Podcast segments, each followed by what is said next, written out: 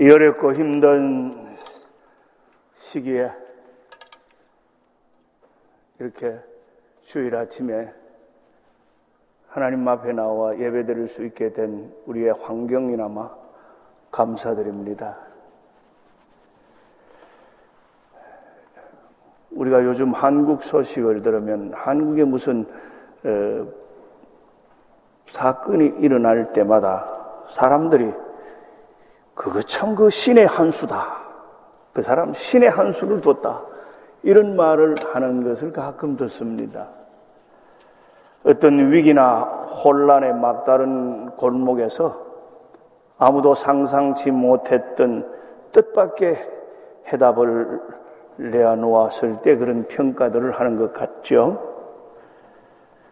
그런데 환경이 바뀌고 상황이 변하고 때로는 역사가 흐르면서 그런 평가가 완전히 180도로 뒤집혀지는 것도 있습니다. 그래서 그 결정은 너무 어리석은 결정이었다. 이렇게 평가될 때도 있죠. 인생이라는 것은 어떤 실수도 때로는 전화위복이 되어서 대박이 되는 경우도 있고 신의 한수 같던 절묘한 처세와 결정도 전혀 뜻밖의 당황스러운 결과가 될 때도 있습니다. 실패 같은 성공도 있고 성공 같은 실패도 있죠. 시편 기자가 일찍이 시편 126편에서 말씀한 겁니다. 울며 실을 뿌리는 자는 기법으로 그단을 거두리로다. 눈물을 흘리며 실을 뿌리러 나가는 자는 정령 기쁨으로 그단을 가지고 돌아오리로다. 기독교 신앙은 이러한 인생 역전을 고백하는 인생의 가치관의 모험입니다.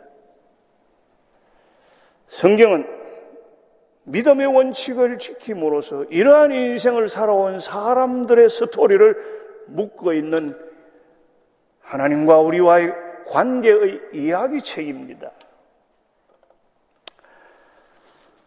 오랜 세월 나그네 같은 생활이 계속된 이스라엘 민족에게 그들의 조상 요셉의 역사적 공로를 잊어버린 애굽 왕조가 나타났지요. 이스라엘의 민족의 숫자가 크게 불어나서 골칫거리가 되었습니다.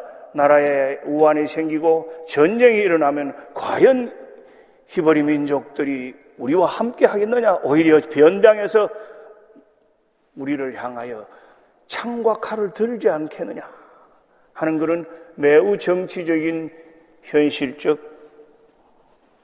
어려움에 처하게 되었습니다.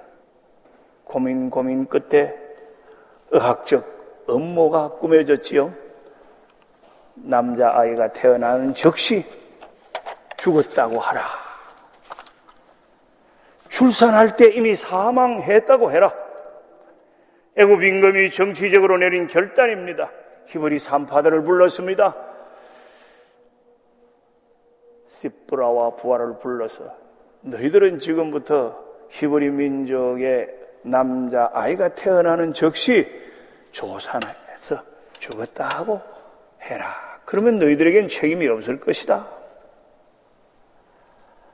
임금의 추상 같은 정치적인 명령 속에서도 히브리 산파들은 남자 아이들조차 살려냅니다. 왜 그랬을까요? 그러나 산파들이 하나님을 두려워하여 애구방의 명령을 어기고 남자 아기들을 살린지라 하나님을 두려워하여 fear God. 성경은 그렇게 명확하게 해석을 해줍니다. 복잡하지도 않습니다. 복잡한 정치적 배경이나 인간관계나 사회 공학적인 의도를 설명하지 않습니다. 단칼에 설명합니다. 하나님을 두려워하여 fear God. 그렇게 한 행동의 결과 때문에 히브리 민족의 숫자는 전쟁의 숫자인 남자는 줄어들지 않습니다. 그래서 임금이 정치적 의도를 취소할 수 없으니까 불러서 타협안을 내어놓습니다. 이제는 공개적이죠. 그러므로 바로가 그의 모든 백성에게 이야기하여 이르되 아들이 태어나거든 너희는 그를 나일 강가에 던지고 딸이들은 살려두라. 애굽의 젖줄 나일의 신에게 선택을 맡겨두자. 그렇게 하면서 유아 살인의 책임을 회피합니다. 산파, 산부인과 의사는 생명을 살리는 사람이지 생명을 던져주고 죽게 할 수는 없는 사람입니다. 왜 그럴까요? 생명의 주인은 하나님이시기 때문이죠. 그의 모성애와 그의 민족애 때문이라고 성경이 말하지 않았습니다. 누구나 사람은 민족애를 가질 시대적인 상황이었습니다. 히브리 민족은 누구나 어머니는 다 모성애를 가지고 있습니다. 그래서 동족의 뜨거운 피 그리고 생명을 향하는 따뜻한 어머니의 마음으로 남자아이를 살릴 수 있었다고 설명할 수도 있고 그것이 또한 요인이 된 점도 있지요만은 성경은 분명하게 명확하게 답을 했습니다. 하나님을 두려워했다. 하나님만의 고유한 주권을 사람이 침범할 수 없다. 그렇게 결과적으로 한 행동이 하나님께서 여호와를 경외하는 그들의 가정도 번성케 하시고 이스라엘 백성을 흥왕케 하셨다고 했습니다. 그것에서 끝나지 않습니다. 우리가 아는 대로 계속해서 출애굽기 2장이 시작이 됩니다. 누구의 얘기? 모세의 얘기가 시작이 됩니다. 이름 없는 무명의 이 여인들이 하나님의 인류 구원의 역사, 이스라엘의 민족의 구원 역사의 손길로 사용받은 모세를 나일강의 젖줄에서 건져 올릴 수 있도록 했습니다. 그 역사적 배경에는 이러한 숨은 사람들의 공로가 있었습니다. 믿음을 가진 사람, 신앙의 원칙을 지킨 사람, 생명을 걸고 지조를 하나님 앞에 지킨 사람이 있었습니다. 그렇게 해서 모세는 물에서 건짐을 받아 애굽의 왕실의 공주의 양아들로 어머니의 저절을 먹으면서 휴버리의 영혼을 품고 자랄 수 있게 되었습니다. 뿐만 아니라 성인이 되어서는 당대 최고의 학문적 배경을 가진 애국 왕조 밑에서 교육을 받았습니다. 우리는 지팡이를 짚고 Let my people go 하는 그런 찰톤 헤스톤의 네이티브한 모습을 볼만 얼마나 그가 투박한가 한 것을 볼 수 있지만 또 다른 측면의 모세의 삶을 보면 그가 얼마나 훌륭한 학문적 트레이닝을 지도자적인 자양을 공급받을 수 있었던가 하는 것을 알고 있습니다. 이러한 모세의 출생 당시의 사회 정치 역사의 배경은 예수님 출생 당시의 모습과 매우 유사합니다. 로마의 압제 속에서 민중을 수탈하는 그들의 정치, 경제, 특히 과세의 압제 속에서 나사렛이라는 서민 중의 서미의 동네에서 한 평범한 가문의 후손으로 예수님이 태어났습니다. 그러나 이것은 이미 600년, 500년 전에 예언자가 구체적으로 베들레헴 에브라다야 예언해 둔 것입니다. 그런 예수님이 이 땅에 오셔서 공생에 하신 말씀 중에 가장 결정적인 말씀입니다. 너희는 먼저 그의 나라와 그의 의를 구하라. 그리하면 이 모든 것을 너희에게 다 하시리라. But seek the first his kingdom and his righteousness. And all these things will be given to you as well.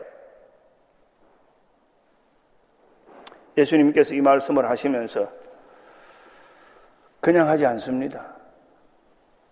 우리 눈에 보이지 않지만은 하나님은 이미 우리의 삶의 주도권을 계획하시고 섭리하시면서 다 예비해 놓은 여호와 이래가 있다는 것이지요.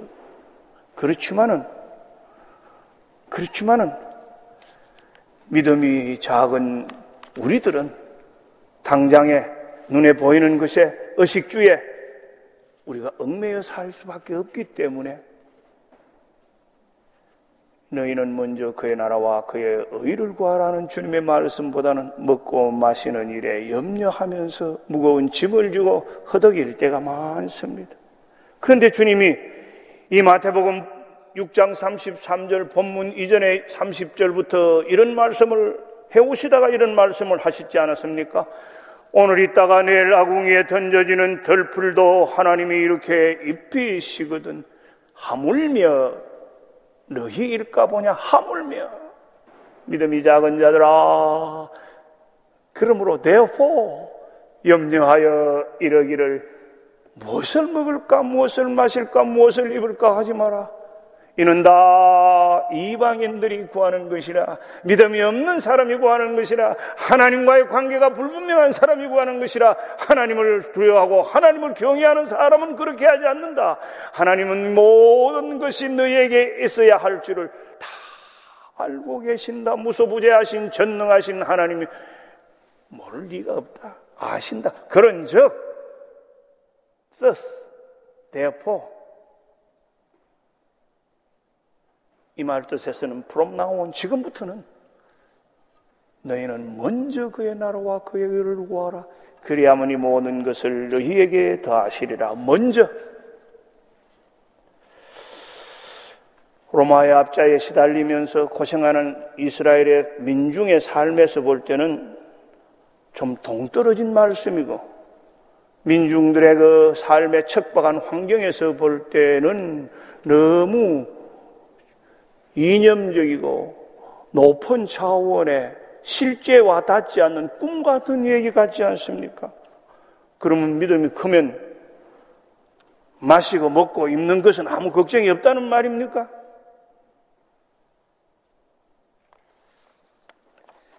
히브리 산파들은 유혹과 위기 앞에서 하나님을 두려워하여 새 생명을 죽일 수 없었습니다. 먼저 하나님의 나라와 의를 구하라. 이 말씀은 이미 주님 이 땅에 오시기 전에 구원의 역사를 이루실 때 하나님께서 이러한 여인들을 통해서 실정해 보이셨습니다. 여러분, 재판에서 제일 중요한 사람이 누구십니까? 판사도 아니고 변호사도 아닙니다. 재판을 들여다보면 특히 미국의 이 배심 재판을 들여다보면 결 정 정상적인 사람은 정인입니다. witness. 아, witness. 내 삶이 정인이고 우리 믿는 자들이 정인이고 우리 그리스도인들이 정인이고 그리스도의 나라를 이루는 교회가 정인이고 그리스도의 구원 역사의 선교가 정인입니다. 히브리 여인 시브라와 부인은 이미 그런 정인으로서의 삶을 보여주었습니다. 모성애와 민족애를 뛰어넘는 신앙적인 결단이지요. 신앙은 인생의 원칙입니다. 믿음은 우리의 삶을 끌어주는 힘의 원천이지요. 성경은 이러한 우리의 인생의 가치관을 바로 인도해 줍니다. 하늘을 우러러 위기 앞에서 부끄러움이 없이 행동하도록 용기를 북두어 두는 보정서 정인들의 고백이지요. 그런데 우리가 실상은 살아가다가 보면 그렇지 못할 때가 많습니다. 저나 여러분이나 대체로 그런 위기 순간에는 적당히 우회해서 못 본 척 하거나 아니면은 마음은 원이로되 육신이 약하도다. 머리 숙여 포기할 때도 있고 때때로 당할 불이익이나 오해를 극복하지 못해서 뒤로 물러서기도 합니다. 그런데 하나님은 주님을 통해서 말씀하시기를 이 모든 것을 너희에게 더하시리라고 보장은 하면서도 먼저 고백을 요구합니다. 목구멍이 포도청인 우리에게 인간관계가 절대적으로 중요한 유교적인 문화 속에서 살아온 습관이 있는 우리들에게 이중적인 태도에 익숙한 오늘날의 이런 거짓이 난무하고 모함과 전략과 술수가 세상을 휩쓰는 이런 21세기의 과학 문명에 그리고 때로는 그런 환경과 도전에 부닥치면 스스로 위안하면서 합리화합니다. 이것이 바로 하나님이 준 기회구나. 아, 이것이 바로 하나님의 기도의 응답이구나. 이렇게 오히려 적반하장으로 내가 하는 해석에 따라서 적당히 타협할 기회가 왔다고 생각하기도 하죠. 요셉의 기회를, 요셉의 경우를 한번 보십시다. 우리는 이스라엘 민족의 조상 70인을 가족 초청한 요셉의 가정사를 알고 요셉의 개인사를 압니다. 요셉의 삶은 어쩌면 우리와 같은 이민자의 삶의 삶을 살면서 이민 1세의 삶으로 그가 한 사명의 삶이었다는 것을 보여줍니다. 이 요셉이 노예로 팔려가서 보디발의 집에서 유혹을 당하지 않았습니까? 매우 지혜롭게 그 유혹에서 벗어나려고 노력을 하다가 하다가 어느 날 막다른 골목에 딱 붙잡혔습니다. 아무도 없는데 그 여인의 정료가 배 노예가 될 수밖에 없도록 딱 붙잡았습니다. 둘러봐도 사람이었고 자신도 젊습니다. 어쩌면은 철호의 찬스요 기회일지 모릅니다.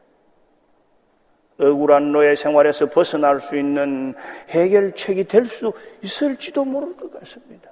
그런데, 그런데, 그러한 환경에서 우리말로 하자면은 누이 좋고 매부 좋을 것 같은 그런 그보다 더 좋은 수 없는 유혹과 천사 앞에서 돌아가 고향에 계시는 부모님을 보고 외로웠던 이 노예 생활을 청산하고 부잣집 막내로 다시 살고 싶었던 꿈이 불타면서 묵묵히 묵묵히 남의 나라 남의 집에서 성실히 일하던 그 젊은 요셉에게는 얼마나 그동안의 수고가 헛되지 않는 찬스라고 생각하겠습니까? 그랬는데 요셉이 뭐라 그랬습니까? 내가 어찌 이 큰 악을 행하여 하나님께 죄를 지으리까? 주인을 배반한 불신임 받을 수밖에 없는 배반자의 행동이나 도덕적 폐륜나의 행동이라기보다는 한마디로 창세기는 설명합니다. 답을 답니다. 십부라와 부하와 똑같은 사건입니다. 하나님께 죄를 지을 수 없다.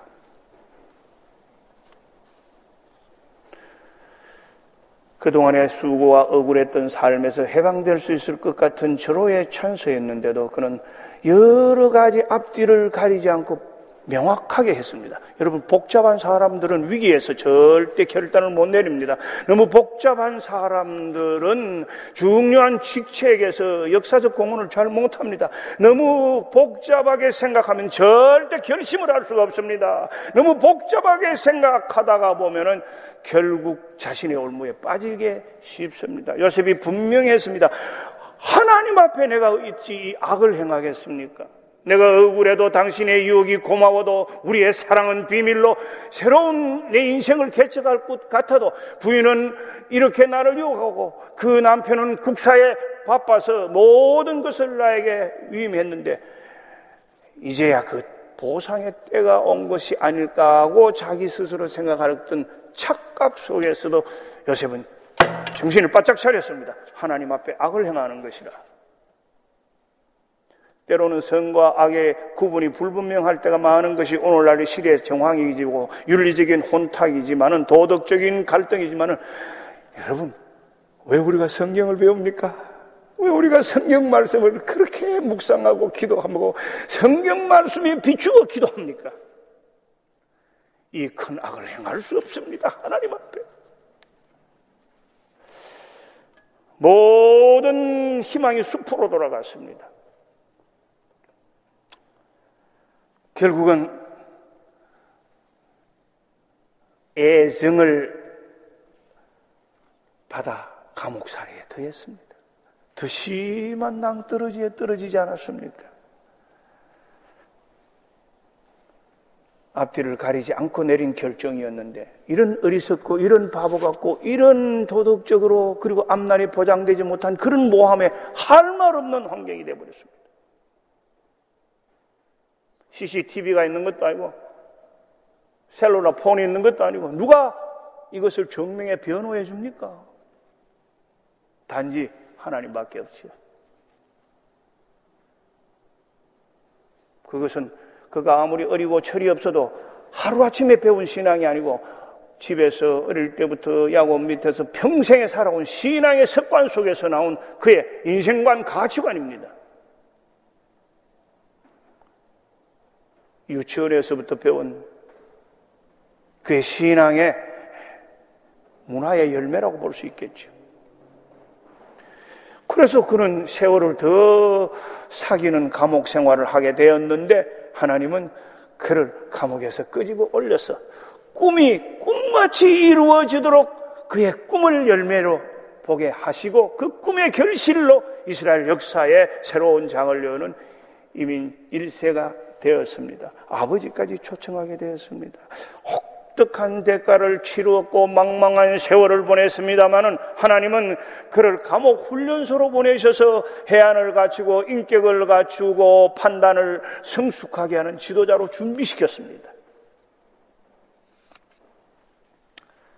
저는 지나온 제 삶과 목회 일생을 되돌아보면서 이러한 본문의 말씀에 비추어서 과감하게 저 자신의 고백을 조금 하겠습니다. 설교 말씀 부탁을 받고 몇 주 전부터 생각하고 기도하다가 오늘 이런 결단을 내려서 이러한 시간을 은퇴 후 처음 말씀을 통해서 가지는 것입니다. 지난 21년간의 설립 목사로서의 사역을 잘 마치고 은혜롭게 명예 은퇴함으로써 저는 39년의 이민 목회를 마무리하게 되었습니다. 돌이켜 보면은 돌이켜 보면은 모든 것이 합력하여 선을 이루느니라는 사도 바울의 로마서 말씀과 같은 고백이라고 볼 수 있습니다. 그런데 모든 것이 합력하여 선을 이루느니라 우리가 좋아하는 말씀 저와 여러분 모두가 위로받는 말씀인데 이 말씀은 그 말씀은 로마서 8장 28절의 한 후반부입니다. 그 앞부분이 중요합니다. 하나님을 사랑하는 자, 곧 그 뜻대로 부르심을 입은 자들에게는 모든 것이 합력하여 선을 이루느니라. 합력하여 선을 이루는 것은 내가 하는 게 아니고 하나님이 만드십니다. 내가 할 거는 뭡니까? 파트너로서 하나님을 사랑하는 것입니다. 그리고 하나님의 그 부르심의 끝까지 부르심대로 응답하는 것입니다. 모든 것이 합력하여 선을 이룬다는 것은 하나님이 하실 것이니까 염려할 필요가 없습니다. 하나님이 계획과 뜻이 있겠지. 어떻게 하든지. 이것이 인생을 창조하시고 자신의 형상대로 만드시고 우리와 함께 하신 하나님의 섭리입니다. 하물며 하나님께서 우리 설 것, 마실 것, 입을 것을 준비하지 않으시겠느냐? 하나님을 사랑한다는 것입니다. 여러분, 사랑이라는 게 쉽습니까? 사랑만큼 좋은 거 없지요? 사랑 없는 관계 인생 안고 없는 찐빵이지요? 요새는 안고 없는 술빵도 맛있더만요. 사랑이란 것은 서로 상대가 주고받는 단계에 왔을 때 그 사랑이 뜨겁고 그리고 상대와 함께 마음과 몸과 모든 인격과 삶을 나누는 사랑의 열매를 맛보면서 서로 사랑할 때 사랑의 희열이 넘쳐서 더 사랑이 성숙해지고 더 사랑이 위대해지고 더 사랑이 힘이 있어지죠. 그러니까 하나님과 나와도 그런 인격적 관계 아닙니까? 그러려면 하나님이 나를 사랑하는 것, 나도 하나님을 사랑하는 것, 이 사랑 사이에서 relationship이, exchange가 correlation이 왔다 갔다 해야 되지 않습니까? 그렇게 하는 게 사랑입니다. 은혜이라고 하고 감동이라고 하고 기쁨이라고 할 수 있겠죠. 그런데 저는 사랑을 그렇게 부드럽고 아름답고 따뜻한 것으로만 보지 않습니다. 제가 말하는 것만 아니라 로마서에서 그를 말을 한 사도 바울의 사랑에 대한 가장 성서적인 그리고 가장 인간을 꿰뚫어 본 고백적인 사랑에 대한 해석입니다. 고린도전서 13장. 특히 3절, 4절에서 7절 사이에 바울이 정확하게 사랑이 무엇인지 설명했습니다. 눈물의 씨앗이 또 아니고 사랑은 오래 참고로부터 시작했습니다. Love is patient. 그리고 여러 요섭이 들어갑니다. 그러다가 마지막 13장 7절에서 뭐라 그럽니까? 사랑은 모든 것을 견디느니라 해서 끝을 맺습니다. 오래 참고해서 시작해서 견디느니라 해서 마침표를 찍습니다. 마지막 절은 특히 그렇습니다. 사랑은 모든 것을 참으며 모든 것을 믿으며 모든 것을 받으며 모든 것을 견디느니라. 세상에 누가 이렇게 할 수 있습니까? 완성하는 예수님 십자가 외에는 아무도 이렇게 할 수 없습니다.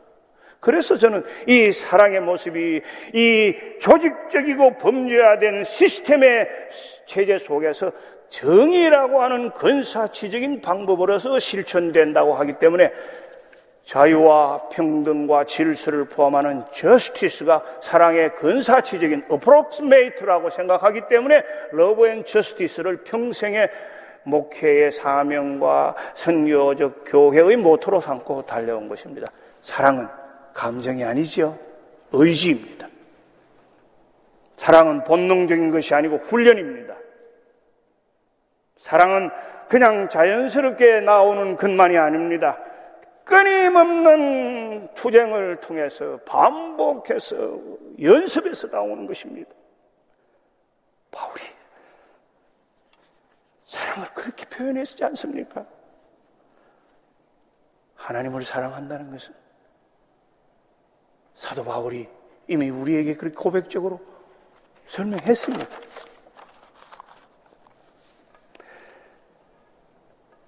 그 하나님을 사랑하기 때문에 하나님이 두려웠어도 표적이 빗나가면 안 되고 선을 넘어서도 안 되는 것입니다. 참기 어려운 초창기 어렸을 때 목회에서 미국에서 저는 자동차를 제 위로의 장소로 삼은 적이 많습니다. 한국이야 산기도도 가고 뭐 교회 와서 큰 소리로 밤에 통성기도도 하고 있지만은 에, 미국은 상황이 그렇지 못하니까 가슴이 답 답하고 터져나갈 것 같으면 자동차를 타고 다니면서 복음성을 부르고 또는 하나님을 향하여 포효를 하고 그렇지 않으면 내가 하고 싶은 그 사람을 향하여 하고 싶은 얘기를 다 해버립니다. 자동차 안이 내 위로의 공간이고 안식의 공간이고 하나님과 함께하는 대화의 공간이었습니다. 그렇게 오랜 세월을 먼저 보내면서 공부하고 목회하다 보니까 나도 모르게 별명을 얻었습니다. 어떤 별명? 그랜파 드라이브. 운전을 천천히 한다. 기도하며 노래하며 찬송 부르며 포효하고 위로하고 눈물 흘리고 하는 동안에 천천히 자연과 함께 운전하던 습관입니다. 그래서 저도 성격이 좀 급한데 끝까지 참으면서 목사의 인격을 유지하면서 목회를 마칠 수 있도록 해주는 것이 하나님의 은혜입니다. 저는 1981년 1월 그 당시까지는 있었던 문교부 유학생으로 미국 장로교 신학교로 도미해 왔습니다.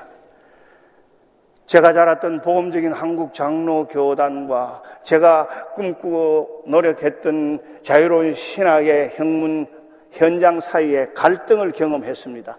1970년대 대한민국의 그 정치적, 사회적 혼돈이 어땠습니까? 그 시대에 대학을 다니고 우리가 공부를 했던 젊은이들이 어떤 역사적 소용돌이를 겪으면서 고민을 거듭하며 살았습니까? 그 속에서 저 나름대로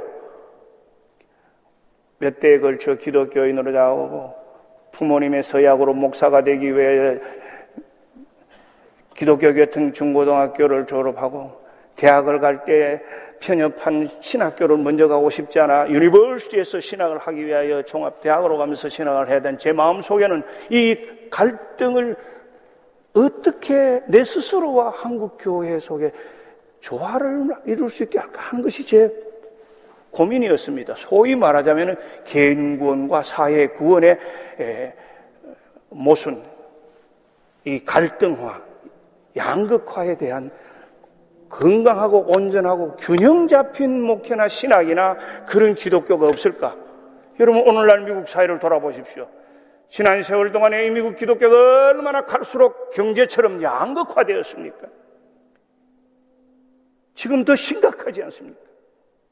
그럼 뭐가 잘못됐냐? 어디에서 문제냐? 저 그거 좀 풀고 싶어서 공부해 고 싶어 왔는데 박사과정을 하면서 거기에 대한 공부와 이론을 많이 세우고 해답을 좀 얻어서 이제 돌아가서 그런 이론을 좀 가르치고 싶어 하던 차에 제가 목회를 해나가는 상황에 논문을 쓰고 있었는데 1992년 지금으로부터 약 32여 년 전 그 유명한 우리 이민 사회 핵폭탄과 같은 LA 사이구 폭통이 터졌습니다. 그때 저는 매우 충격을 받았습니다. 이민 목사로서 충격을 받고 양심의 가책을 느꼈습니다. 이민자의 삶이 이처럼 비참하고 우리들의 삶의 현존이 이렇게 심각한데 이민 목회를 한 목사로서의 그 자신의 무책임성과 자기만을 생각하는 그 미래의 꿈과 그것을 이론적으로만 디벨롭 해온 자신의 그 어, 양면을 보면서 회개를 많이 했고 충격을 받았습니다.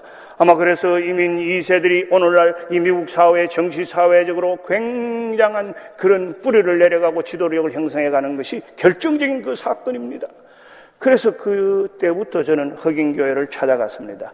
한국 분들이 많이 가게를 하는 마음앤 파버라는 흑인 빈민 아파트촌을 찾아가서 흑인 목사와 교제를 했습니다. 처음에는 외면당했습니다. 몇 번 가도 무시당했습니다. 다 아는 상황이니까 너희들이 와서 뭘 하겠다는 거냐?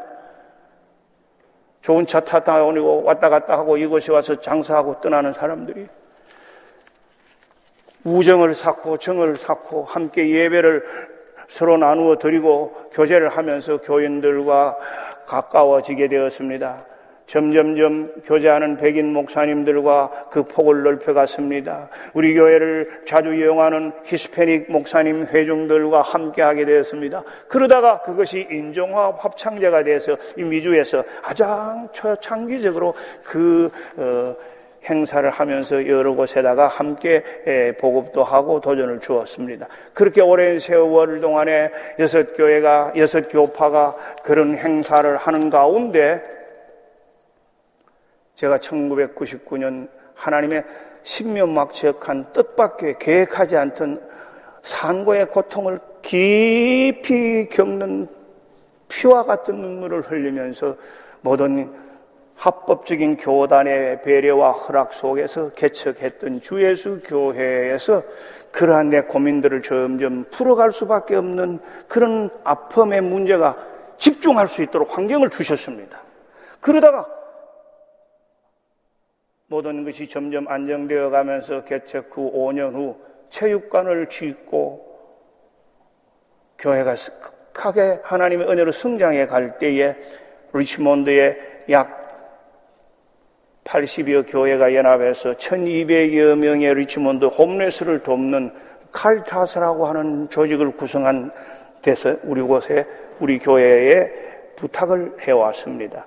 일주일을 한 50여 명의 homeless 가정을 초청하는 이 프로그램 속에 한인교회로 여러분이 처음 들어오니까 와서 그들의 숙식을 도와주는 프로그램을 했으면 좋겠다. 그렇게 해서 매년 여름에 50여 명의 홈레스를 일주일간 보살피는 일들을 하게 되고 그것에 눈을 뜨게 돼서 매주 토요일 새벽 기도를 마치고는 따뜻한 음식을 준비해서 이 홈레스들이 많은 도심에 가서 선교회별로 그들에게 아침 식사를 제공하고 그러다가 점점 우리가 할 일이 무엇인가 하는 것을 카운티에 찾아가서 가난한 독거 노인들이나 불쌍한 사람들의 집을 수리해 주는 일을 우리 온 교인들이 가서 어, 그 전문 건축자들과 함께한 선교 단체에서 일하게 되고 그리고 여름 방학이면 미국에서 가장 가난하다는 힐러리가 많은 웨스트 버지니아의 산골 촌에 가서 백인 교회 단체들과 선교협의회에서 매년 단기 선교를 젊은이들과 청소년들이 그리고 성인 기술자들이 가게 되면서 이 사역이 점점 확장하게 되었습니다. 그리고 우리 체육관에는 동네 백인 아주머니들이 10여 년 이상 매주 일주일에 3일씩 와서 재즈 사이즈를 하는 그런 교회가 되어 가면서 소셜 미션 for love and justice 사랑과 정의를 위한 사회 선교라고 하는 이런 모토를 하나님이 주셔서 세대를 통합해서 선교회를 통합해서 온 교회 공동체적으로 그 일을 매진해 갈 수 있었습니다. 때로는 유혹이 있고 도전이 있습니다. 어떤 유혹과 도전에도 숫자의 유혹 앞에서도 때로는 새로운 사람들의 새로운 도전 앞에서도 이 가치관을 잃지 않으려고 사사가면서 계속해 오는 가운데 우리 미국 장로교단에서 한인교회 최초로 사회 선교를 잘하는 교회에게 주는 신학교의 상을 받게 되어서 더 발전시키려고 하는 도전으로 알고 선교적 교회 세미나도 하면서 외부의 한국과 미국의 학자들도 모시고 또 저희 교인들도 참가하고 선교사님과 목사님들을 모시면서 점점 점점 그 일을 깊게 해 가는 가운데 제가 4년 전에 여기 목사님 김 목사님 초청으로 2016년 선교대 주제 강의한 그 강의를 보신 목사님께서 부탁하셔서 여러분하고 함께 와서 선교적 교회 사명에 대해서 시간을 같이 한 기억이 새롭습니다. 그렇게 하면서 우리 이민사회, 이민교회, 그리고 한국사회, 한국교회에 대한 선교적 사역을 계속해 나갈 수 있었습니다. 뜻밖의 이민교회 후반부에 와서 새로운 교회를 시작하면서 하나님께서 제가 평생 꿈었던 그 고민과 그 이론을 현장에 실제화할 수 있도록 길을 여시고 그 길을 엮어가게 하는 집중적인 그런 환경을 만들어 가셨고 도우셨습니다. 성령이 인도하셨습니다. 성령이 인도한 대로만 가려고 해 몸부림쳤습니다. 감사하게 지난 40여 년 첫 이민 목회를 시작할 때 저와 저희 집 사람이 약속한 그 원칙 둘을 지킬 수 있도록 하나님 도와주셨습니다. 첫째는 뭐냐? 어떠한 혼란이나 어떤 도전이 있더라도 중요한 결정을 내릴 때는 교회를 먼저 생각하고 결정한다. 어떤 누구도 교회보다 먼저 이룰 수 없다. 두 번째 원칙입니다. 이민 목회자의 삶, 유학생의 삶, 이민 목회자의 그 초창기에 40여 년, 30여 년 전의 과정, 여정을 거치면서 지켜오도록 하나님이 도와주셨습니다. 두 번째가 무엇인가? 어떤 유혹이나 어떤 달콤한 조건이 있더라도 교회에서 주는 생활비에는 먹지 말자. 어떤 일이 있어도 배가 고파도 교육이 힘들고 자녀에게 어려워도 교회에서 주는 생활비만으로 살아가자. 40년 성령께서 그 일을 지키고 있도록 도와주셨습니다. 그래서 성령의 은혜 가운데서 마무리하게 된 것이 얼마나 감사한지 모릅니다. 그래서 그냥 선교적 교회를 했다는 것을 자랑스럽게 얘기하고 큰만 보고 업적만 보고 나타난 결과만 보고 오판하지 않도록 저는 우리 동료들과 후학들에게 우리 목회자들에게 간절하게 얘기합니다. 뿌리를 보지 않고 열매만 가지고 냄새를 맡지 마라. 우리 하나님은 성실하신 하나님이시고 정직하신 하나님이시고 진실하신 하나님이시고 모든 것을 아시고 준비해 놓으신 하나님이시다. 요즘 제가 늘 자경할 때마다 외우는 성경 구절 가운데 10편 92편 말씀 이게 있습니다. 여호와는 정직하시며 나의 바위 대신이 그의 불의하심이 없음이 선포되리로다. 여호와는 정직하시며 upright, consistent. 나의 바위 대심이 내가 하나님 앞에 바로 살려고 할 때만 나를 보호하시니 그에게는 불의가 없음이 선포되리로다. The righteousness of God, the kingdom of God will be proclaimed. 선포되리로다. 무엇을 통해서? 나의 삶을 통해서, 사역을 통해서, 우리의 삶을 통해서, 우리 이민자들의 교회, 힘들고 어려운 상황에서도 그렇게 그렇게 몸부림치며 신앙생활하고, 그렇게 그렇게 귀하게 교회를 위하여, 주의 일을 위하여 헌신 충성하는 우리 Korean American church 1세, 2세, 3세 이민자들의 공동체, 신앙 공동체 조금이나마 나눔의 덕이 되고 하나님이 원하시는 것이라면 그런 생각을 하면서 저는 은퇴 후의 삶을 기도하고 생각하고 그때그때 부름에 응하는 것입니다.